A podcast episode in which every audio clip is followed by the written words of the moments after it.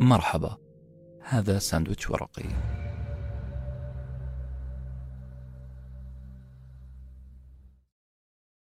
دلل عقلك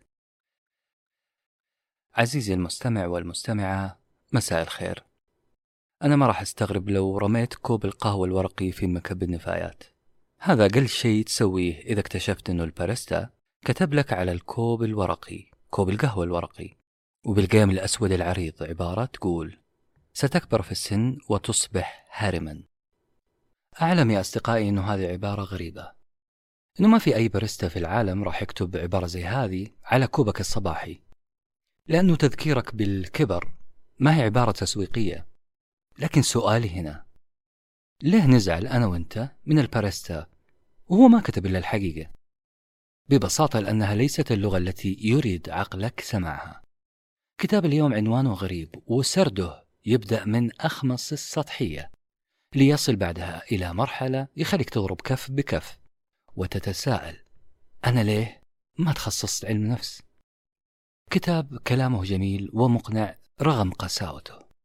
كتاب يصنف كواحد من كتب تطوير الذات لكن في نفس الوقت هو يهاجم بشراسة فكرة تطوير الذات. اسمع معنا حلقة بعنوان دلل عقلك عن كتاب اسمه خراب كتاب عن الأمل للمؤلف مارك مانسون.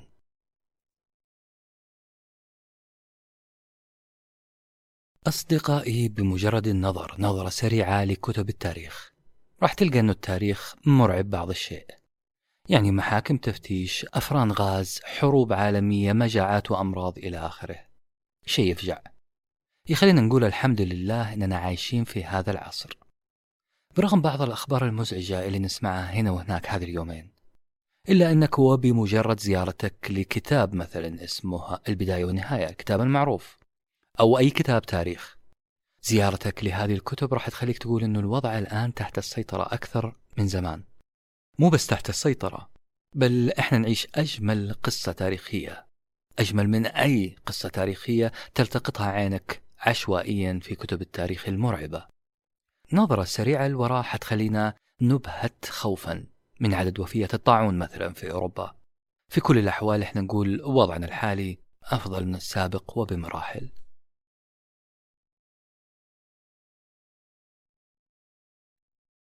لكن قبل ما أدخل في موضوع الكتاب ودي أسأل سؤال مين حيستمتع بقراءة هذا الكتاب؟ أنا وأنت؟ مين يمكن؟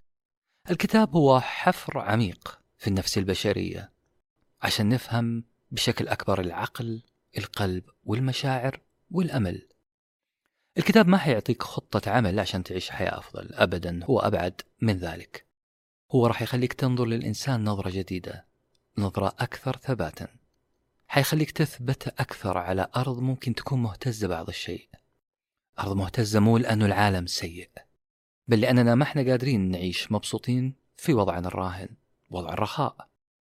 الكتاب حيصدمك بفكرة أولية تقول يا إنسان أنت من عقلاني لا تصنف نفسك ككائن عقلاني.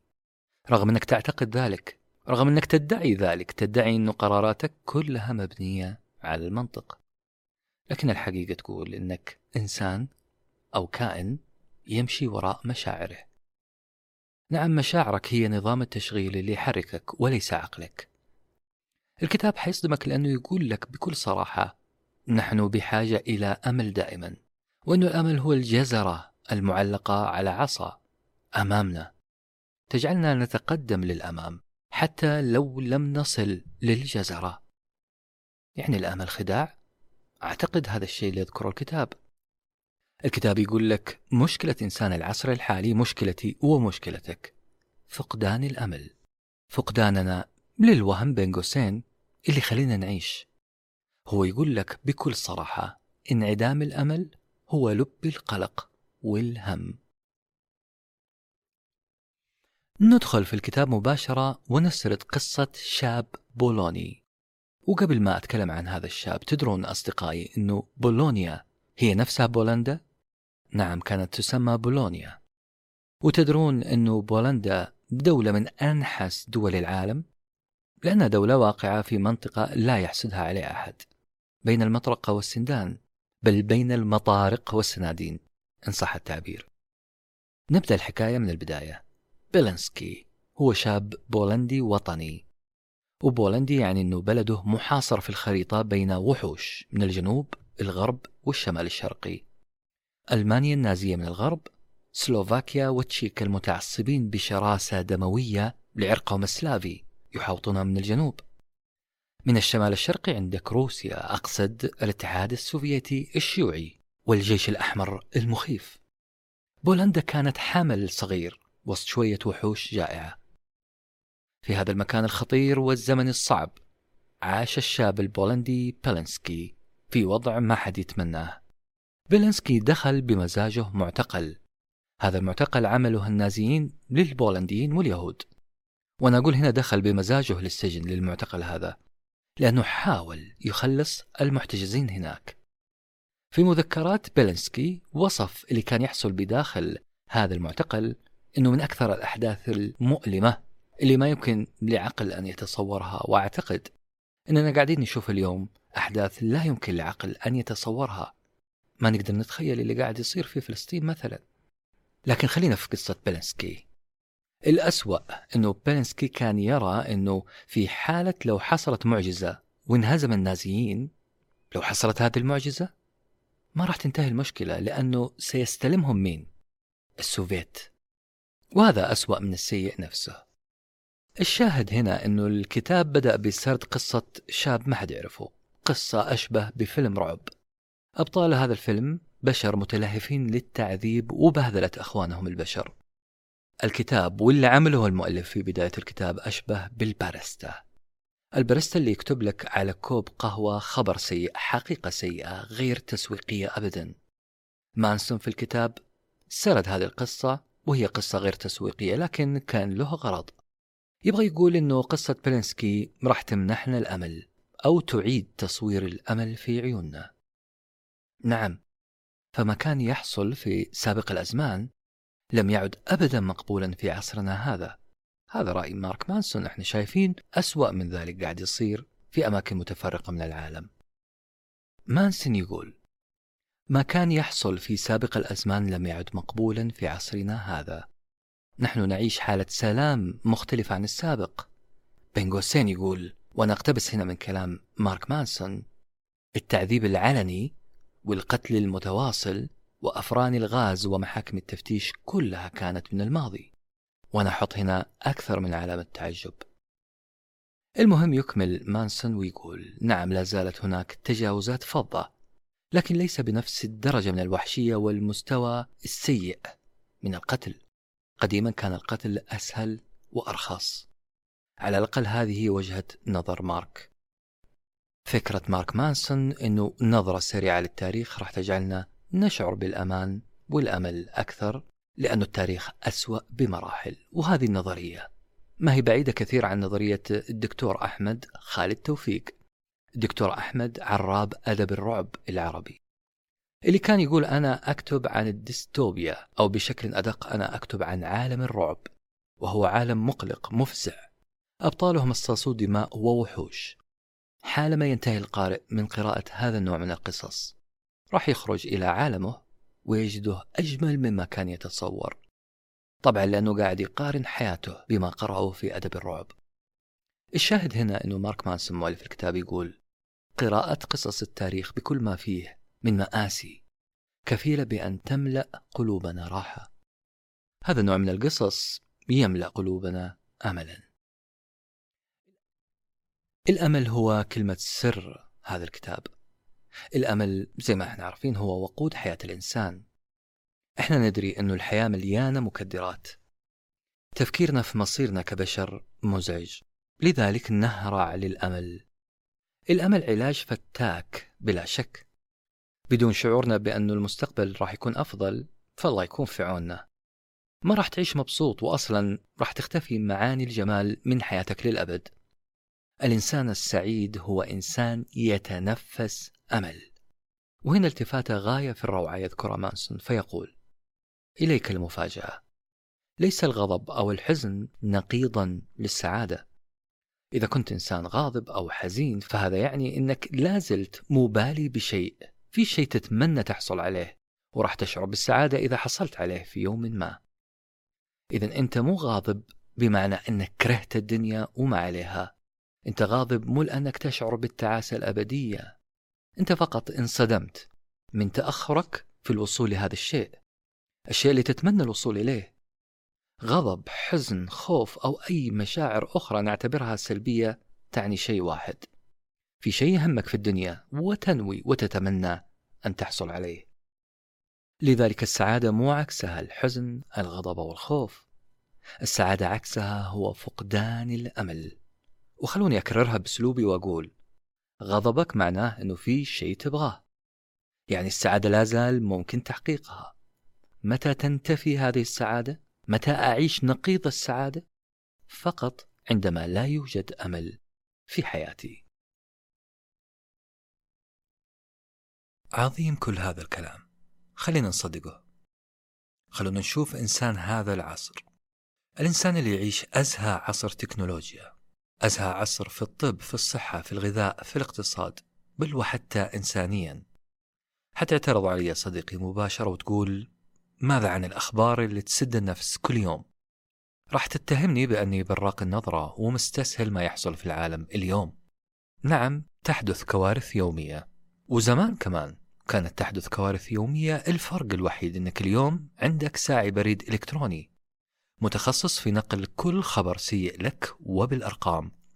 هذا الساعي يلف العالم في رمشة عين ويكدس لك رصة أخبار سيئة حصلت في هذه الساعة. المفاجأة أنه هذا هو حال الأرض من زمان. لكن ما كان في ساعي بريد آني لحظي في تلك الأيام. والمفاجأة أنه رغم كل هذه الملفات السامة اللي توصلنا بالأرقام الوضع أفضل اليوم عن زمان. كتب كثيرة تحدثت عن إحصائيات تقارن بين قتلى الحروب زمان والآن. الوفيات بسبب الأمراض الآن وزمان. أرقام المواليد الجدد الآن أكبر من زمان. أعمار كبار السن تزداد الآن. الأكل أكثر توفر التسلية موجودة كل شيء يبعث على الأمل. كتب في هذا الموضوع ستيفن بيكر وقدمنا هذا الكتاب في حلقة باسم التنوير الآن هو اسم الكتاب برضه. في هذا الكتاب وكتب أخرى مشابهة كانت الحجج كلها تقول بخطأ حلطمتنا بأن الكون صار أسوأ وأنا معهم جزئيا. إحنا نعيش حياة أفضل بكل المقاييس الآن لكن وركزوا لي في لكن. في مشكلة في افتراضنا بأنه دام الإحصائيات اليوم كويسة إذا يجب أن نكون أكثر سعادة. هنا الخطأ. في خطأ في هذا الافتراض.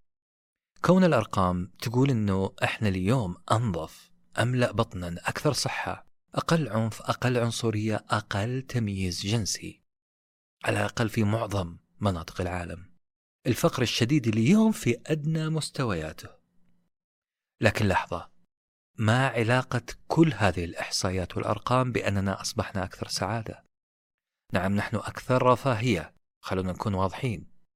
بس هل نحن أكثر سعادة؟ هل إحنا عايشين على الأمل؟ وهل الأمل جزء من حياتنا؟ هذا هو السؤال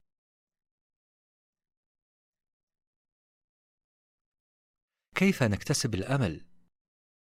من وجهة نظر مارك مانسون فإنه الأمل له ثلاث عناصر ثلاثة مكونات ما في غيرها السيطرة القيمة والجماعة مرة ثانية ثلاث عناصر تكون الأمل السيطرة أو الإحساس بالسيطرة على حياتي.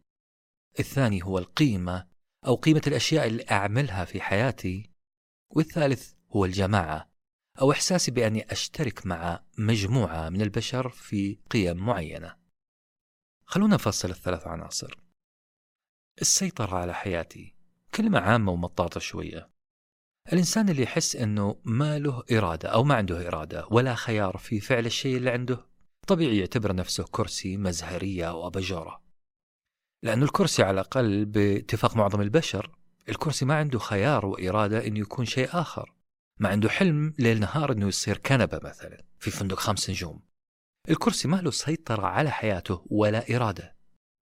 إرادة أن أختار أن أفعل أو ألا أختار ولا أفعل. هي أعظم ميزة يمتلكها الإنسان. هي لوحدها تخلينا نعيش على أمل بأننا سنكون أفضل. نستطيع أن نفعل شيء أفضل في المستقبل. ولذلك فالسجن تقييد للأمل. العيش تحت كنف شخص مضطهد يسحب من رصيدنا الأمل. فاقد الأمل هو شخص يرى بأنه لا يستطيع أن يفعل أي شيء يحسن حياته. وعشان كذا العدمية شيء مقيت.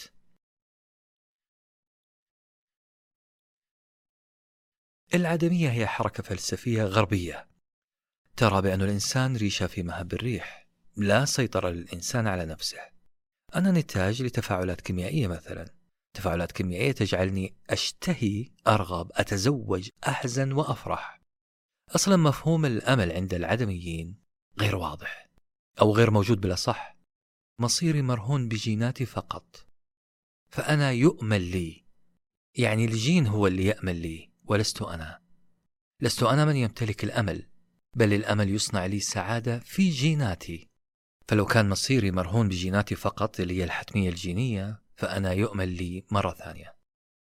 وهذا هو مذهب الجبرية أو الحتمية اللي يقول أنه أفعالنا ليست من اختيارنا. مذهب ضبابي مزعج مقلق لا ينتج أمل كذلك. وهذا المذهب لا تتوقع أننا بعيدين عنه لا إحنا أحيانا نستخدم جمل وأفكار وقناعات. ماشية مع هذا المبدأ. لأنه ممكن واحد يجي يقول لك لا تقاوم التيار. هذا الشخص يؤمن في قرارة نفسه بأنه هناك تيار وأننا يجب أن نمشي معه بدون مقاومة. اللي على لسانه مثلا كلمة مستحيل دائما. على كل شيء مستحيل لمجرد أنه لا يستطيع تصور هذا الشيء. هذا الشخص يرى الواقع إجبار. باختصار أنا وأنت وكلنا في مرحلة إثبات ذات وإثبات إرادة. لأنه بدون قناعاتك بإرادتك فأنت بلا أمل. عشان كذا أنا دائما أحذر من الناس المتشائمة من الناس اللي ترفض التفاؤل. بعضهم يرفضون التفاؤل السامج إن صح التعبير لكن هذا الرفض ممكن يجر الإنسان إلى رفض التفاؤل كاملا وهذا خطر خطر شديد جدا علينا كبشر.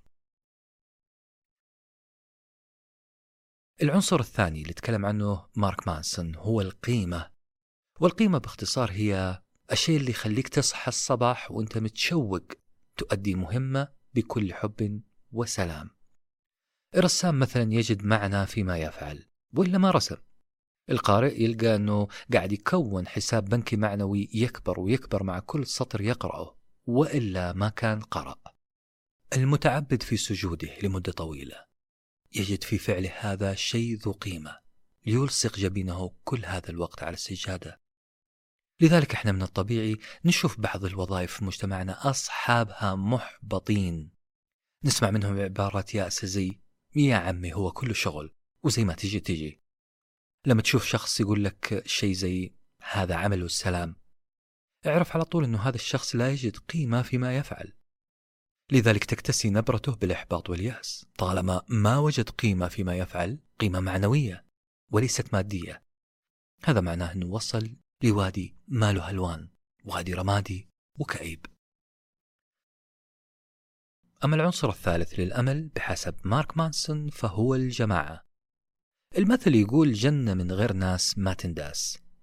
يعني لو إنك عايش أقصى درجات النعيم بدون تفاعل بشري معك بدون وجود ناس يفهمون ويتفقون معك أو يختلفون معك في تعريف النعيم فسيفقد النعيم معناه. نعم الجماعة البشرية اللي تجمعنا مع بعض في مكان واحد ونشوف مع بعض قيمة لأفعالنا هذه الجماعة من دون انتمائك لها أو المجتمع ككل. المجتمع اللي فيه أفراد عندهم قيم معينة. لن يكون هناك معنى لما تفعل. على الأقل هذه وجهة نظر مارك مانسون. الفعل لا معنى له من دون وجود ناس وردة فعل الناس. جنة من غير ناس ما تنداس ولا للنعيم معنى فيها. ذكرني هذا بالمثل اللي ضربه أحد الفلاسفة في المعضلة الفلسفية اللي تقول الشجرة لو سقطت في وادي ما فيها أي إنسان يسمع دوي هذا السقوط فلا وجود للصوت أصلا. الشجرة ما سقطت لأنه ما في إنسان سمعها ما في ردة فعل تجاه ذا السقوط. الإنسان بردة فعله وتفاعله مع الصوت هو من يعطي لهذا الصوت معنى وللسقوط معنى. أصدقائي مو بس إحنا اللي نرى بردات فعل الآخرين بل نحن نخلق مستوى ومعايير هذه الأخلاق بمعية الناس الآخرين. معية المجتمع تعطي معنى للأشياء.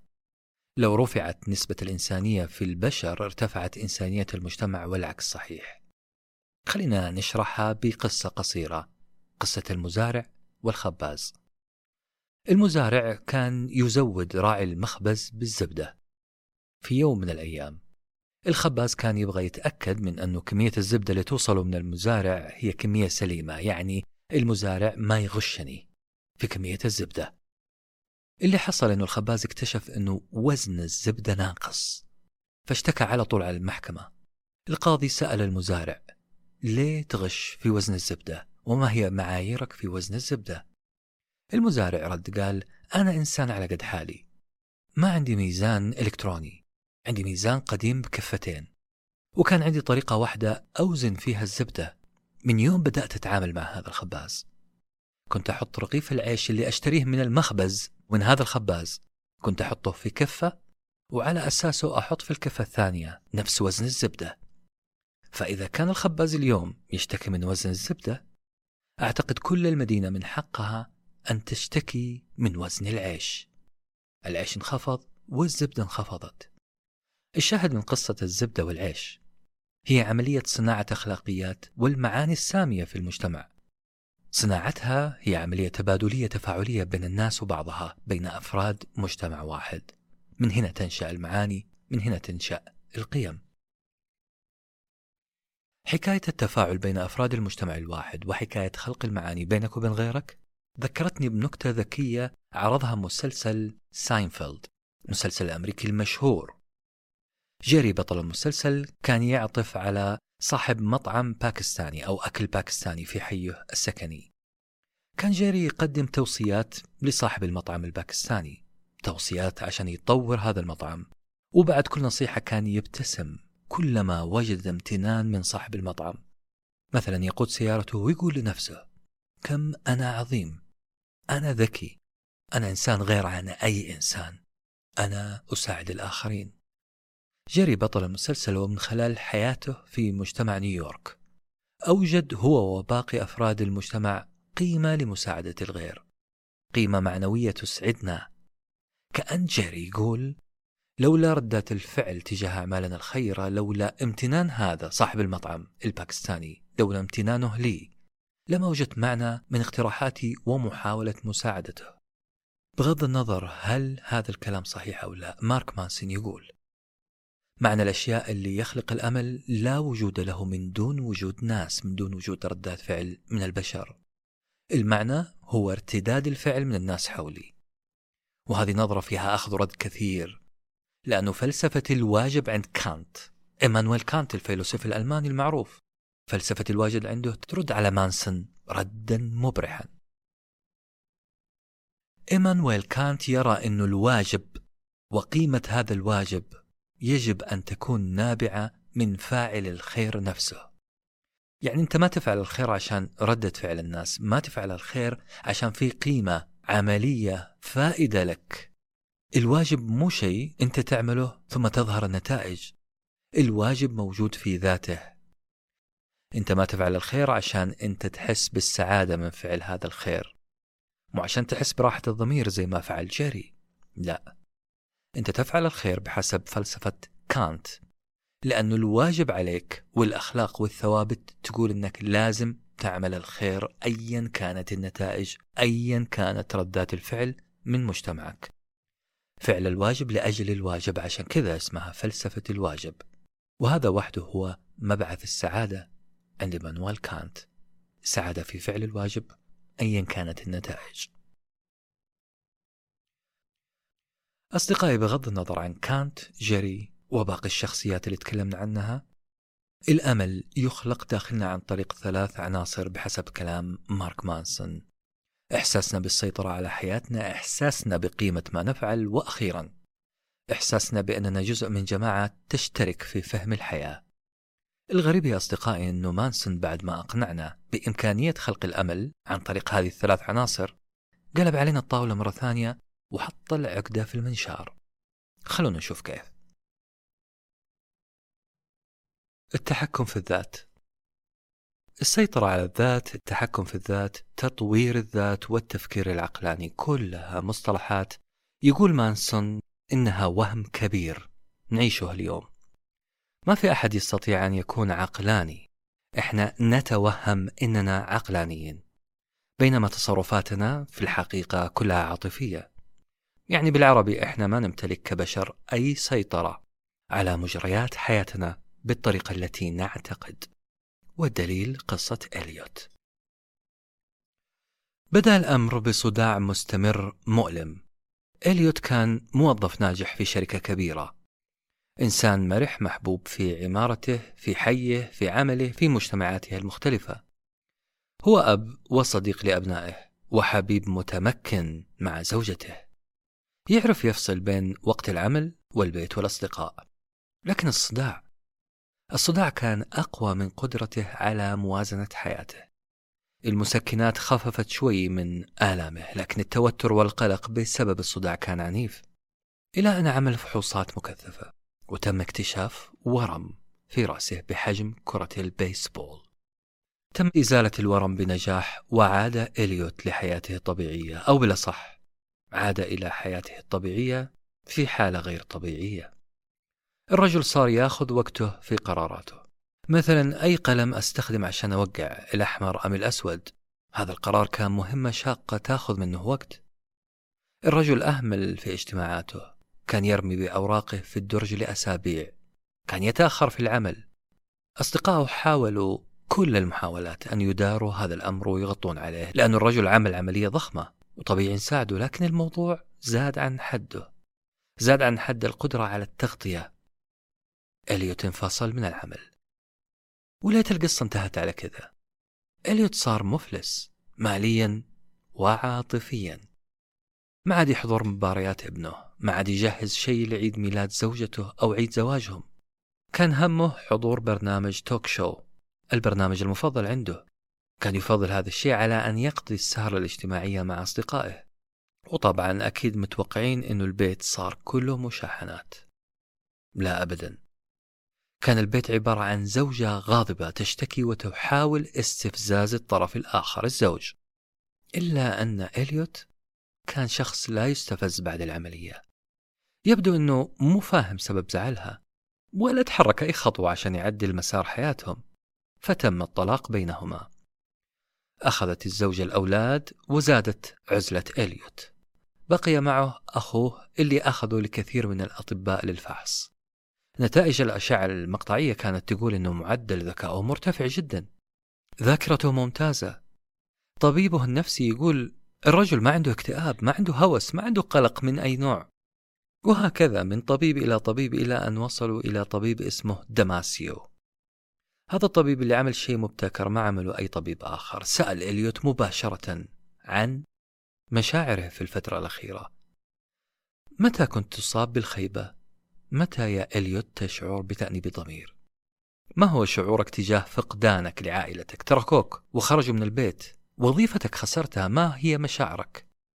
فكانت المفاجأة إليوت شرح بالتفصيل كل اللي حصل له بعد العملية تهاونه في حضور الاجتماعات عدم جداله مع زوجته بقائه في البيت قدام التلفزيون بينما أصدقائه يمرحون في الخارج في الحانة. كل شيء شرحه إليوت بالتفصيل ورغم هذه الدقة في التفاصيل إلا أن إليوت فشل في الإجابة على كل سؤال بدأ بلماذا. نعم إليوت ما كان عارف ليه فعل هذه الأشياء ليه ترك الاجتماع المهم ليه راح يشتري دباسة أوراق وترك أهم اجتماع في الشركة.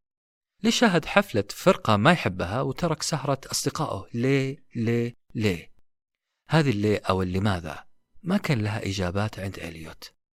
إليوت كان فاهم أنه خسر كل شيء في حياته لكن واضح أنه مو زعلان مو ندمان أبدا. كان غير مبالي تماما بهذا الوضع الجديد. الطبيب دماسيو لاحظ بذكاء أنه كل اختبارات الذكاء اللي عملها إليوت كانت اختبارات ذكاء منطقي. ولا واحد فيها كان يقيس مشاعره. يعني ما في اختبار يقيس ذكائه العاطفي. عمل له تجربة. الطبيب دماسيو عمل لإليوت تجربة عرض فيها صور كانت تزعج إليوت في الماضي. فكانت المفاجأة الثانية والثالثة والرابعة أن الصور لا تؤثر الآن في نفسية إليوت. هنا اكتشف الطبيب المشكلة. إزالة الورم من دماغ إليوت أثرت بشكل قوي على التعاطف عنده. ما عاد في ظلمة ونور في حياته ما عاد في سعادة وزعل كله صار واحد. حضوره لعزف بنته على البيانو ما يترك أثر جميل في نفسه. خسارة فريقه المفضل ما تسبب له أي زعل. صوت البيانو هو نفسه صوت الدريل. ما عاد في تذوق للجمال أو للبشاعة حتى. تخطيط القلب لحياة إليوت كان مستقيم لا زعل لا رضا. وهذه حالة والله أعلم أنه كثير منا يتمنى أن يوصلها. في ناس كثير وده يوصل لحالة ما يسميه توازن عاطفي أو بلا صح انعدام العاطفة. مرحلة إني ما عاد أزعل ولا أفرح مستقر عاطفيا تماما. بلا صح أنا ميت عاطفيا أو زي ما يقول الإنجليز heartless بلا قلب. مو كذا يا أصدقائي؟ هل تمنيتم من قبل أن يكون لديكم قلب ميت بدون انفعالات؟ كم مرة تقطع قلبك بسبب موقف ما وشتمت قلبك هذا؟ شتمته بسبب عاطفتك تجاه الموقف انفعالاتك تجاهه. قولوا الحقيقة. مو هذه الفكرة؟ نعتبرها فكرة مثالية إننا نوصل لدرجة تحكم عالية في مشاعرنا؟ قدرة على كبت هذه المشاعر والسيطرة عليها؟ أترككم لضميركم جاوبا على هذا السؤال. يمر كل واحد فينا بحالة غضب أو حزن تجعل قراراتنا غير صائبة. قرارات نندم عليها لاحقا. لذلك نرى أنه في كبت المشاعر والسيطرة عليها حل حل جذري. لكن في حالة إليوت زي ما سمعنا حالة شخص تعطلت عواطفه تعطل إحساسه بالآخرين تعطل الندم الغضب الحزن الفرح. كل هذه الأزرار تعطلت. رغم أنه كان عنده سيطرة كاملة على مشاعره أو لا يوجد تأثير في مشاعره على قراراته إلا أنه فشل في عمله فشل في علاقاته خسر كل شيء. فين هي الموازنة العقلية اللي المفروض يتكل عليها الشخص استطاع السيطرة على مشاعره؟ أو بلا صح شخص لم يعد عنده إحساس الإحساس ما عاد هو محرك له. قصة إليوت باختصار تقول فقدان المشاعر ليس بالضرورة سبب في صحة اتخاذ قراراتنا. ليست سببا في رخاء حياتنا زيادة إنتاجيتنا. والدليل عندك قصة الموسيقي توم ويتس. المغني والملحن الأمريكي توم ويتس من مواليد 1949 يعني عمره الآن 70 سنة. يمكن تبدو عليه ملامح الوقار الآن لكن الرجل عاش حياة بدون قيود. كان بالكاد يتذكر مكان سجائره من حالة السكر اللي كان يعيشها كان صعب يتذكر قراراته لأنه فيها ارتجال مبالغ فيه ورغم كذا فهو ملحن أو كان ملحن محبوب وبارع. في لقاء تلفزيوني معه قال جملة غريبة جدا ردا على سؤال الصحفي السؤال كان يسأله عن حياته العبثية المليئة بإدمان المشروبات الروحية. توم قال أنا أفضل أن تبقى زجاجة الخمر أمامي. ولا أعمل جراحة فصية. الناس ضحكت على هذه الجملة زي ما حتسمعونها في اليوتيوب لو شفتم المقطع. لكن يبقى سؤال في بالي أنا وأعتقد في بالكم إيش هو قصد توم؟ إنه يفضل زجاجة خمر أمامه على عمل جراحة فصية. وما هي الجراحة الفصية هذه؟ الجراحة الفصية هي باختصار قص فص من الدماغ وهدفها كما يقول مكتشفها جراح الأعصاب مونيز أنه قص هذا الفص يوقف القلق الوجودي والجنون. العملية هذه للأسف انتشرت في فترة من الفترات وخضع لها عشرات الآلاف وبسببها حصل مونيز على جائزة نوبل في الطب. لكن اللي حصل زي ما نتوقع الآن أن اللي أجروا العملية أصيبوا بحالة تبلد. انخفاض في مستوى الأداء سوء في العلاقات الاجتماعية التركيز كان صفر. صحة القرارات كانت صفر التفكير المستقبلي كان صفر آه هل هذا معناه أنه المشاعر اللي تخلينا قلقين من المستقبل هي نفسها اللي تخلينا نخطط صح للمستقبل؟ هل الدواء هو نفسه الداء؟ أعتقد حتى الآن أنه الإجابة نعم وأنا متأكد من أنه عمليات الجراحة الفصية تم تحريمها وتجريمها دوليا بعد ما أكدت الأبحاث والدراسات والأرقام من تدهور حالة أولئك اللامبالين الجدد. عبارة المغني توم ويتس كانت بالأصح تقول: أنا أفضل أن أعاني عاطفيا. أن أعيش قلق. أن أضعف أمام شهوة الشراب والشهوات الأخرى. على أن أفقد إحساسي البشري بالضعف. إحساسي وعاطفتي هي سر إبداعي الموسيقي. نعم هذا هو اللي قاله توم ويتس. وهذا اللي يقوله مانسون في كتاب اليوم. المقصد أن الحصول على الأمل والعيش مع الأمل حتى لو في أسوأ الأماكن وبرفقة أوضع الأشخاص والأشياء. أفضل من أني أفقد إنسانيتي ومشاعري. ومين يحب يفقد مشاعره يا جماعة؟ تسألوني مين؟ معظم الفلاسفة إن ما كان كلهم. معظمنا إحنا يا بشر عاديين. أولهم ديكارت الفيلسوف الفرنسي. اللي فصل بين العقل المفكر اللي هو أساس المعرفة وبين العقل الشهواني اللي يجري ورا نزعاته. الإنسان العاقل عند ديكارت هو اللي يقوي العقل الأول العقل المنطقي عشان يسيطر على العقل الثاني اللي هو العقل العاطفي. ثنائية ديكارت ثنائية العقل والعاطفة. إيمانويل كانت الفيلسوف الألماني كمان وسيغموند فرويد أبو التحليل النفسي أيضا. كان لهم رأي مشابه ولا تروحون بعيد. أنا وأنتم. لما نشوف شخص متزن في قراراته نمدحه ولما نشوف شخص شهواني نقول إنه عنده خلل. خلل في كبح هذه الشهوانية فيه. هذا هو الافتراض الكلاسيكي اللي يقول لابد أن يتحكم العقل في المشاعر. بهذه الطريقة تحكم العقل في المشاعر إحنا نقدر نعيش حالة أفضل حياة أفضل. وهذا معناه أنه إحنا نعيش بثنائية ثنائية أنا القديم الشخص اللي مو قادر يسيطر على رغباته ومشاعره والأنا الجديدة المأمولة اللي نتمنى أن نصل إليها. الشخص اللي يسيطر على مشاعره بهذا الشعار. شعار الانتقال من الأنا القديمة من الشخص اللي ما نبغاه إلى الأنا الجديدة نعيش طول حياتنا. نحاول أن نتحول من شخص عاطفي إنسانة عاطفية إلى شخص عقلاني أو إنسانة عقلانية. المشكلة فين في هذه الفكرة؟ إنه جذر المشكلة لم يناقش أنت ما حلت مشكلة العواطف أنت كبحتها كتمتها. فكر بعقلك لا تفكر بعواطفك. لكن العاطفة موجودة وكامنة وتنتظر أي فرصة للانطلاق. محاولة العيش عيش الأمل من أجل الوصول إلى النسخة الجديدة الجيدة مني المسيطرة على المشاعر. هي نفسها محاولات شركات التجميل التخفيف من مظهر حب الشباب في الوجه. المستحضرات التجميلية ما هي إلا زيادة في أن تجعلك تحس بأن حبوب الشباب عيب. إنه حب الشباب مو شيء طبيعي يظهر على وجه الإنسان.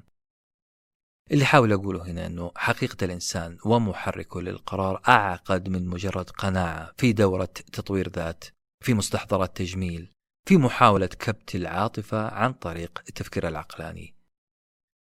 حقيقة الإنسان ليست في حل بسيط زي سيطرة العقل على المشاعر.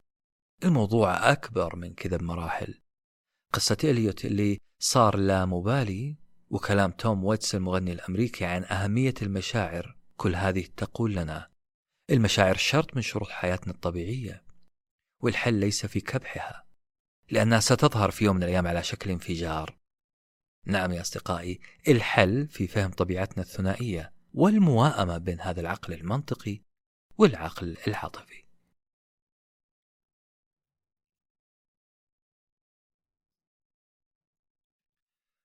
نيجي لأجمل ما قدمه مانسون في الكتاب وهو مثال السيارة. مانسون يقول حياتك عبارة عن سيارة سيارة كوبيه مقعدين أماميين بس. مقعد السائق وهو المتحكم في مسار وسرعة واتجاه السيارة هو اللي يتخذ القرار في كل الرحلة. لكن المسكين اللي جنب السائق فلا حول له ولا قوة ما يقدر إلا بس يتحلطم يشتكي يحذر ويترجى. لو اللي جنب السائق تدخل في لف الطارة مثلا طارة السيارة فالكارثة قادمة. يا أن السيارة تحذف أو أن السائق يعاند ويصر على قيادته المتهورة. باختصار أنت ما تقدر تقرر نيابة عن السائق لأنه هو المتحكم. والآن خلونا نشوف هذا المثال مع فكرة العقل المفكر المنطقي والعقل العاطفي الشهواني. اللي قاعد يسوق السيارة هو العقل العاطفي واللي جنب السائق هو المسكين العقلي المنطقي. مهما حاولت إنك تظهر وتحكم عقلك في اتخاذ القرار تأكد بأن اللي قاعد يسوق واللي قاعد يأخذ قراراتك في النهاية هي العاطفة. وعند مانسون الدليل. اللي حصل مع إليوت بعد عملية إزالة الورم. إنه رمى بالعقل القائد رمى بالعقل العاطفي في شنطة السيارة وبقي العقل اللي جنب السائق العقل المنطقي. وهذا معناه أنه ما عاد في تسارع في السيارة لأن ما في أحد قاعد يقود السيارة. لا أحد يوجه السيارة هنا ولا هناك لأنه العقل اللي كان متحكم في القيادة في دركسون السيارة في طارة السيارة في دواسة البنزين والفرامل اختفى. الناس اللي فقدوا الإحساس والمشاعر صاروا كسالى لا مبالين. لا معنى للرحلة من أساسها. إذا الفكرة هنا عن المشاعر أنها هي من توقد حياتنا لنتحرك. هي من تحرك مساراتنا يمين وشمال. الشغف الأمل والحلم. الفرح مستقبلا والهرب من خوف قادم. هي كلها مشاعر. هي اللي تجعلنا نسرع بالمركبة أو نغير مسارنا ونتجه في أحد الاتجاهات. يلي قاعد تسمعني الآن. سواء كنت بروفيسور أو طالب توجيهي إحنا كلنا في هذه المركبة. نعتقد بأن طرقنا البحثية مثلا هي الأكثر عقلانية وموضوعية. بينما في الدراسات الاجتماعية طاقم الجامعة كله ومركز أخلاقيات الرسائل والأبحاث. كلهم يحاولون أن يضمنون أنك التزمت بأكبر قدر ممكن من الموضوعية. أنك ما أقحمت مشاعرك في البحث موضوع الدراسة. بمعنى آخر فكرة الموضوعية هي شيء نسبي. إننا نحاول نبعد مشاعرنا عن البحث قدر الإمكان. وكل ما قدرت تثبت أنك ابتعدت عن العاطفة في بحثك كل ما اعتبرته لجنة تقييم البحوث بحث قوي جدا. هذا الكلام مو معناه أنك جنبت عاطفتك تماما. أنت في البحث حاولت تخفف قدر الإمكان من هذه العاطفة. وهذا معناه أنه لا زالت هناك آثار لعاطفتك موجودة هنا وهناك. مثلا في انتقائك لأسئلة البحث في طريقة المقابلات في تعبير الوجه اللي تعطيها الناس في صياغة الجمل في التدرج المنطقي لما تطرح حججك في البحث لما تقرأ البيانات اللي جمعتها ولما تحللها ولما تستخلص التوصيات. في كل هذه المراحل عاطفتك ممكن تتدخل. إحنا كائنات تحت رحمة عاطفتنا تحركنا مهما حاولنا السيطرة عليها. هذه النظرية اللي نتكلم عنها وهذا الافتراض هو افتراض قسري حتمي مزعج إنه إحنا تحت رحمة مشاعرنا.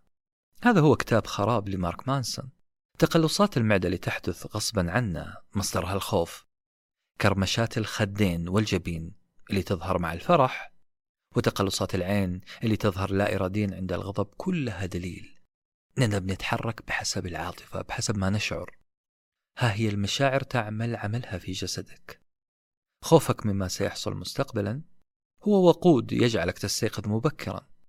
انفعالك من كلمة قيلت أمامك تدفعك للحركة بينما تجلس جلوس واضح وصريح إذا سمعت خبر صادم. هذه نظرة حتمية. وهي جواب السؤال اللي يقول لماذا لا نعمل الشيء المفروض أن نعمله؟ ببساطة الجواب يقول لأننا ما نعمل إلا ما نحب أن نعمل. بس كذا. وفرق كبير بين المفروض وبين ما نحب. مشكلة انضباطنا وتحكمنا في نفسنا مثلا في الرجيم في الرياضة في الدوام أو في الالتزام الديني أو الوظيفي. الانضباط فكرة الانضباط مو مشكلتها أرقام. يعني الموضوع مو إني ما اقتنعت بأنه التدخين مضر مثلا وإني أنا لازم أنقص كذا كيلوغرام وأعمل رجيم. المشكلة مو في الأرقام اللي تثبت إنني لازم أداوم ثمانية ساعات وإنه هذا الدوام راح ينفعني. المشكلة مو في قناعتي بأهمية هذا الانضباط مو في قناعتي بأهمية السيطرة على نفسي. كل هذه الأشياء منطقية وأصدقها وأفهمها وأنت تفهمها كمان. المشكلة إننا ما نتحرك بناء على المنطق بل على المشاعر على العاطفة. إحنا نتحرك انفعاليا مع الأشياء وليس بدافع منطقي أو اقتناع. وهذا الشيء صعب لأنه المنطق سهل معادلة بسيطة إذا اقتنعنا فيها تحركنا لكن إحنا ما نشتغل كذا. إحنا نشتغل بالمشاعر والمشاعر للأسف وحش لا يروض بسهولة. هذا اللي خلى مؤلف الكتاب يقول أن التحكم في الذات بالطريقة التي تروج لها كتب الذات كذبة. إحنا زي مثال حب الشباب اللي تكلمنا عنه قبل شوية. إذا تعاملنا مع حب الشباب بإخفائه بالمساحيق إحنا قاعدين نخفي شيء موجود بسبب جيني أو عضوي بحت. خدعة كبيرة تقوم بها شركات التجميل. تزيد من نظرتنا لحب الشباب بأنه عيب. بينما هو واقع هذا الشخص وذاك نفس المشكلة هذه تحصل في دورات تطوير الذات. تطويرنا من خلال عقلنا المنطقي هو تغطية بسيطة للمشكلة الحقيقية. المشكلة مو في المنطق المشكلة في العقل العاطفي اللي يحركنا في انفعالاتنا. المدخن يا أصدقائي كم مليون مرة في حياته؟ سمع عن خطر التدخين لكنه لا زال يدخن بشراهة. أنت قاعد تكلم إذن طرشة أو بلا صح أنت قاعد تكلم عقل لا يستطيع اتخاذ القرارات بمنطقية. القرارات بيد العقل الانفعالي العاطفي. المشكلات العاطفية هي مشكلات غير منطقية. علاجها ما يكون بالكلام بالمنطق بل بإدارة المشاعر بأحسن طريقة. وهنا لب الكتاب. نعم إدارة المشاعر عن طريق تحسين العلاقة بين العقلين العقل المفكر والعقل العاطفي. ويحق لك الآن تسألني كيف؟ ببساطة داعي العقل العاطفي يقود السيارة. خلوه يسرع بطريقته برغبته. بينما العقل المفكر يقترح اتجاه هذه الرحلة مجرد اقتراح.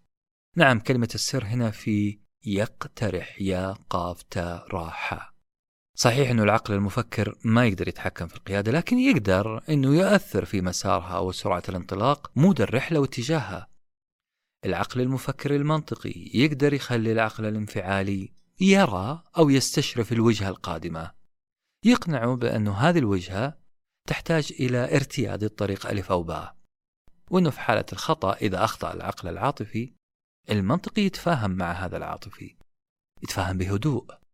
بأنه يقول له ممكن ترجع U-turn ممكن تغير مسار الرحلة كليا لأنه طريق خطأ. بالعربي رأي مانسون هنا إنك وعقلك العاطفي كأنك فوق فيل. أنت يا بشر يا إنسان يلي قاعد تسمعني. أنت وعقلك العاطفي كأنك راكب فوق فيل. تقدر بهدوء توجه هذا الفيل للمكان المطلوب. لكن لو الفيل حط في راسه إنه يبغى يجري باتجاه حافة الجبل أو ورا زرافة جميلة مثلا فكيف حتقدر أنت يا إنسان توقف هذا الفيل بالكلام عن الأرقام تقول له باقي لنا كذا كيلومتر للسقوط في الهاوية كيف تفهم فيل هائج بأنك رايح للهاوية عن طريق المنطق هذا شيء شبه مستحيل السؤال هنا هل مشاعرنا فعلا ممكن تصير في الهائج؟ الجواب نعم. العقل العاطفي ممكن يتحول إلى رجل معتز بنفسه مع زوجته في السيارة. الزوجين متجهين مثلا لمكان جديد عليهم. الزوج عصبي جدا وهائج ويرفض يسأل أي أحد عن الطريق. تعرفون الأزواج يكابر في هذه النقطة. أي ملاحظة من الزوجة هي بمثابة شتيمة موجهة له تشكيك في قدراته لو حاول العقل المنطقي طرح شوية أرقام بينما العقل العاطفي منفعل. راح يعمل نفس عملة الفيل حيصر ويعاند وياخذك بعيد. خلونا نفترض إنه العقل العاطفي أو العقل اللي يشعر اشتهى قليل من الآيس كريم. okay العقل الشهواني أو العاطفي اشتهى آيس كريم. العقل المنطقي بما أنه ما فيه أي حيلة له في القيادة راح يطاوع العقل العاطفي ويبدأ يبرر له أكل الآيس كريم. مثلا يقول له كل يا حبيبي على قلبك زي العسل. أنت تعبت هذا الأسبوع ومن حقك تتهنى. أنتم ملاحظين هذا الحوار اللي حصل؟ عقل يشتهي وعقل يبرر منطقيا ما يلبي شهوة العقل الأول. وبكذا تنشأ علاقة خطيرة. الإنسان يتصرف فيها بشهوانية وفي نفس الوقت يبرر لنفسه هذه الشهوانية. يبرر لنفسه هذا الاندفاع المهلك. العقل المفكر يضطر إنه يسمع العقل العاطفي الكلام اللي يحبه. يمنطق كل سلوك شهواني. وهذا اللي يسموه الانحياز للذات. من هنا تظهر لنا شخصية متمركزة حول نفسها وتفترض أنه كل إحساساتها صحيحة. كل إحساساتها مبنية على المنطق. وإذا تضخم هذا بين قوسين التسليك ما بين العقل المفكر والعقل العاطفي فالموضوع راح يتطور ويسوء أكثر وأكثر. يعيش الإنسان في عالم كاذب من صنعه. تتضخم في هذا العالم الحقائق وتنقلب الأحداث وتتشوه أحداث الماضي. كلها تصب في مصلحة ما يشتهيه العقل العاطفي. مثلا تغضب من زوجتك فتختلق حوارات أو تضيف سيناريوهات. العقل المفكر يبدأ في رصد بيانات مشوهة يثبت فيها صحة سيناريوهاتك. يحاول بها تشويه صورة هذه الزوجة يرمي الخطأ عليها. يبرر غضبك بل يبرر هجرك لها. تزداد خطورة هذه المؤامرة بين العقلين لأنها مؤامرة فعلا. عقل يتحرك بعاطفة وعقل يبرر هذه العاطفة. في هذه الحالة فعلا سيصبح أداة تبرير مستمرة لعقل هائج انفعالي أشبه بالفيل. مشكلة هذا النوع من العلاقات أنه سهل اقتياد الناس ذوي هذه العقلية. سهل أننا نستميلهم. بخطب رنانة مثلا تلهب لك مشاعرك وتخليك تعتبر هذا القرار منطقي. موعظة مثلا أو قصيدة أو صوت جميل كلها راح ترفع تفاعلات عقلك العاطفي. فينجر وراها بكل براءة العقل المفكر. المشكلة في إدمان هذا النوع من التفكير أنه الإنسان ما عاد يقدر يفرق بين الإحساس بشيء جيد وبين الشيء الجيد نفسه. كلمة رنانة مليئة بالمجازات والكلمات الثائرة قد تجعلك تشعر بإحساس جيد لكن هذا الشيء اللي يخليني أشعر بشعور جيد هل هو في نفسه شيء جيد فعلا؟ هل نتائجه بتكون جيدة لي؟ الجواب نقدر نعرفه من هتلر لما كان هتلر يصرخ على جيشه بضرورة الحفاظ على كرامة ألمانيا والنيل من الأعداء هذا كان كلام في حد ذاته يدغدغ المشاعر ويجعل الجندي الألماني يقفز حماسة وسعادة ببلده. لكن السؤال هل قتل الناس بدم بارد هو شيء جيد فعلا؟ الكارثة في المشاعر اللي تسحب العقل وراها أنه قيم الإنسان تضيع. نرجع نعيش في عدمية لا أخلاق فيها. هذا اللي خلى الإغريق والرومان يغرقون في البحث عن الفضائل العظمى للإنسان. هذا الشيء اللي خلى الأديان السماوية تحاول ترسيخ الأخلاق كمرتكز اجتماعي لا غنى عنه. حديث طويل جدا من يوم ولد جد جد جد جدنا التسعين. وإلى اليوم عن فضيلة الصدق والتواضع والزهد وكلها لها هدف نبيل واحد أن يتحكم الإنسان في رغباته على مشاعره. حاولوا بكل طريقة كبح جماح النفس التواقة للأكل والشرب والأمان والجنس. و و و و والطول القائمة حاولوا تهذيبها بكل شكل. لكن اليوم إحنا غير. إحنا في عصر أو بالاصح في آخر خمسين سنة إحنا في آخر مئة سنة في عصر رخاء اقتصادي. ما عاد في خوف من جوع يومي. ما عاد في خوف من البيات في الشارع مثلا. في حرية جنسية أكثر في حرية تعبير أكثر. الاستعباد zero. قتل بدم بارد zero.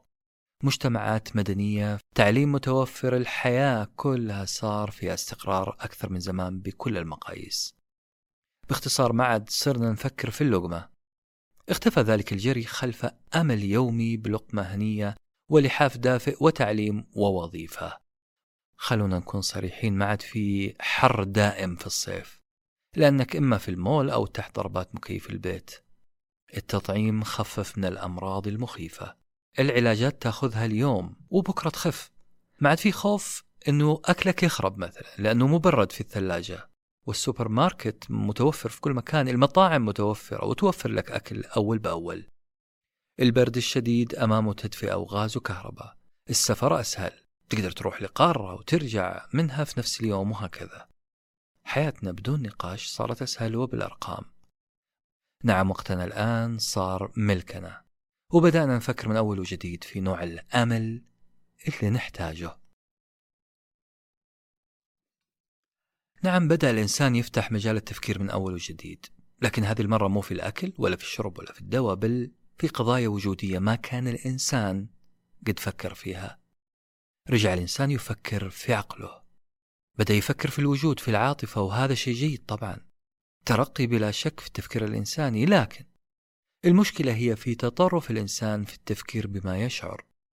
الإنسان بدأ يعك يعني بالعربي وكان لا شيء في الحياة إلا حالته الإحساسية ظهرت معها الوجودية مثلا اللي محورت الإنسان ومشاكله في أسئلة ما انشغل فيها طوال عمره. صارت الفلسفات الروحية الاهتمام فيها أقصد أكثر من الفلسفات المنطقية الرياضية أو الأخلاقية. الإنسان صار يولي سؤال أنا ليه موجود؟ صار يوليه أهمية قصوى.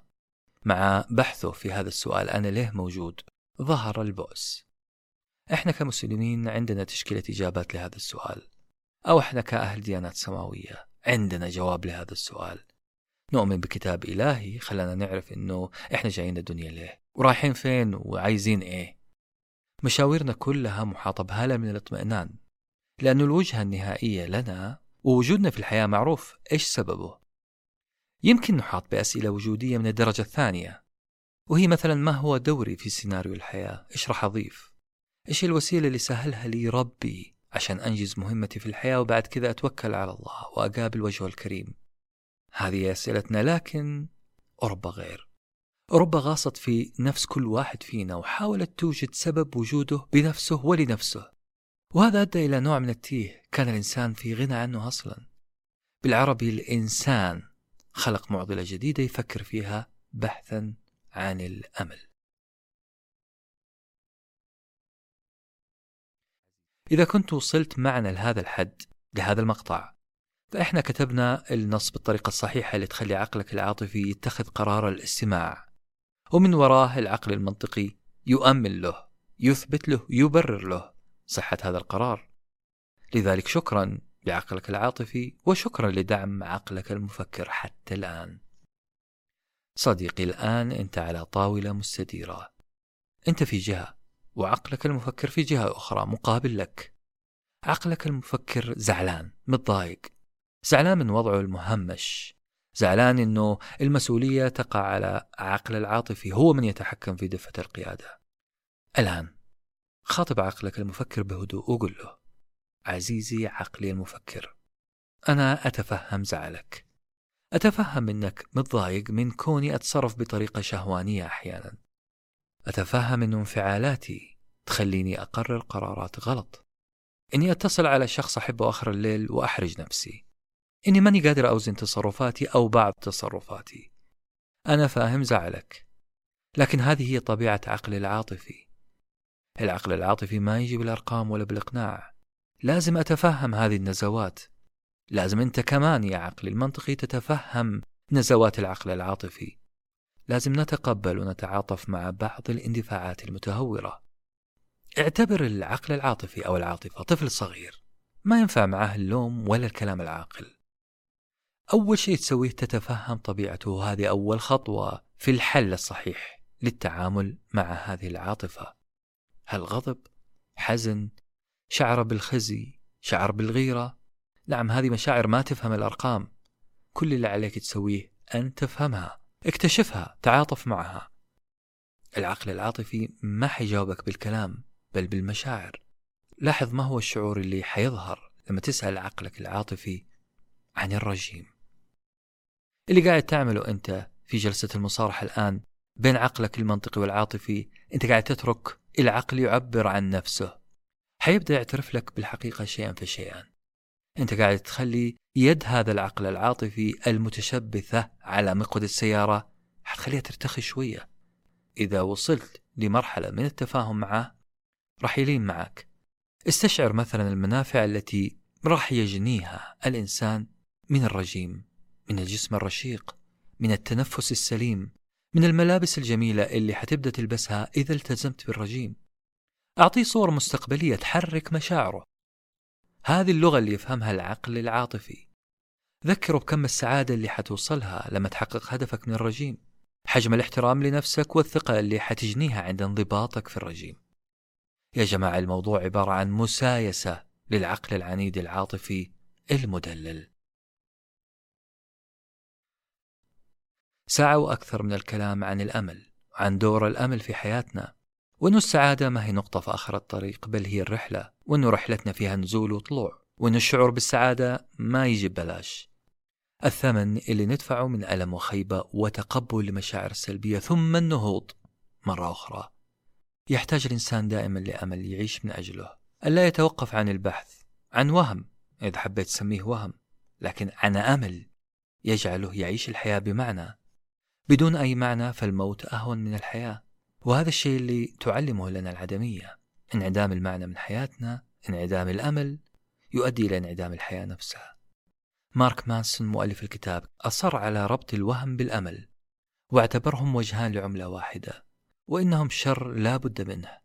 وأكد أنه بدون أمل فنحن مركبة بلا وقود. نختلف مع مانسون في ربط الوهم بالأمل ولكن يبقى الاثنان يشتركان في عنصر المجهول. الأمل عند مارك مانسون له عناصر. أسهبنا في الكلام عن العنصر الأهم والأول عنصر التحكم في الذات. وكيف أنه هذا التحكم ليس تحكم إن أردنا الوصف الدقيق؟ لأننا نمتلك عقلين عقل مفكر وعقل عاطفي. العقل المفكر الذكي الكبير هو من يسايس العقل العاطفي. إذا أردنا أن نتحكم بالذات لازم نعرف أن ذاتنا تقودها محركات تواقة شهوانية عاطفية دائما. إحنا نبني قراراتنا بناء على مشاعرنا وليس على المنطق. ذاتنا العاطفية أو العقل العاطفي لدينا يرغب في فعل أشياء قد تعطينا إحساس جيد لكن نتائج قراراتنا العاطفية ليست دائما جيدة. لذلك حاول تصادق ما بين العقل المنطقي والعقل العاطفي. وفي أمان الله. كنتم مع ساندويتش ورقي وجبة معرفية نتشارك لذتها.